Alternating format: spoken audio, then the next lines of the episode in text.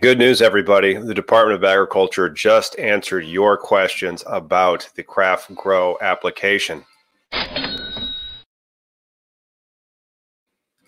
Oh, so anyway, if you would have emailed agr.adultuse at illinois.gov before today, uh, actually, you can still continue to email them, but they answer these questions. And so they've answered the first round of questions. And now we know a lot more about the uh, transporter license, the uh, infuser license, and also the craft grower license, which so many people want.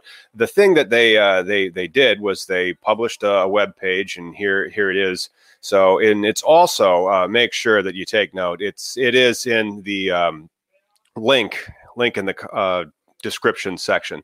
So they've answered many, many questions, and some of them I think we should go over. And to help with that, I created a small little banner right here. So we'll put a ticker down. Oh, it's not in ticker mode.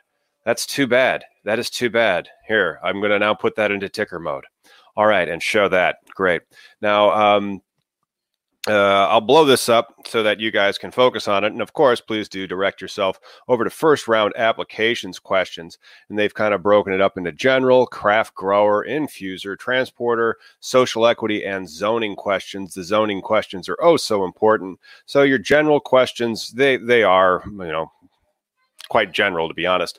Uh, they don't really answer all that much that you didn't already know. Most of the stuff in the general questions you can actually find on the front cover of any of the applications. It explains to you how much this stuff is, where to drop it off, and uh, the general questions continue to address that. So, uh, right now is the 21st. That's why they dropped this on us. So you can get your questions in again to the same address. It's this agr.adultuse at illinois.gov about, um, you know, what license is right for you and what questions that you have. One of them, and it is it is ticking down there at this at the uh, the bottom of the screen. It was actually answered because if you read the um, the descriptions, particularly when it gets into the stuff about your disclosures of your company financial interest or uh, principal officer, those ones, they actually usually have uh, a, nice little list of things. This is the transporter license right here. It has the least list. It's it's very uh, sparse when you compare it to the uh, craft grower or to the infuser license.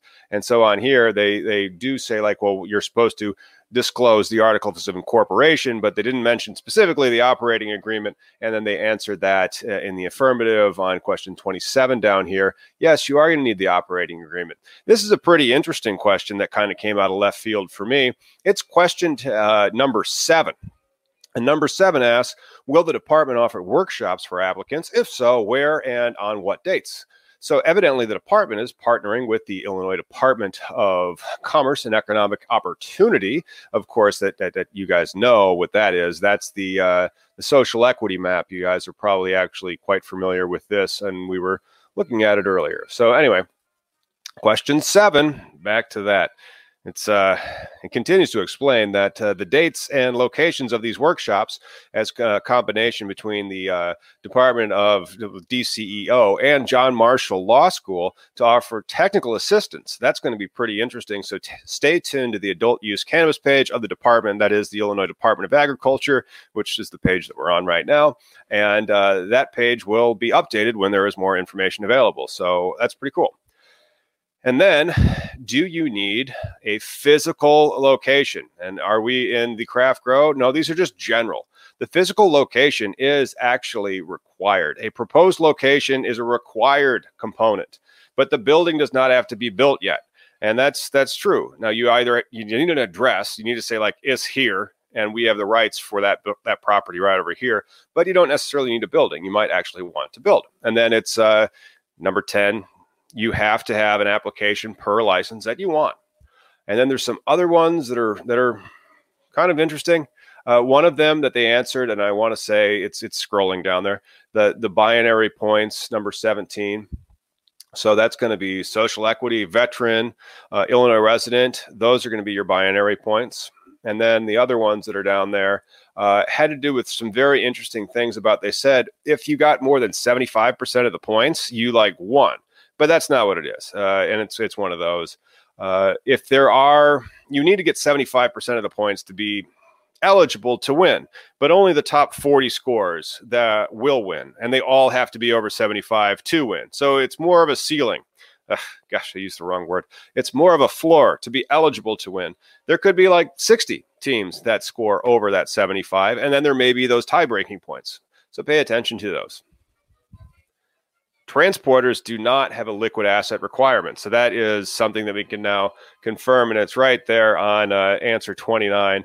The liquid asset requirement for each category uh, grow and infuse must demonstrate 20K.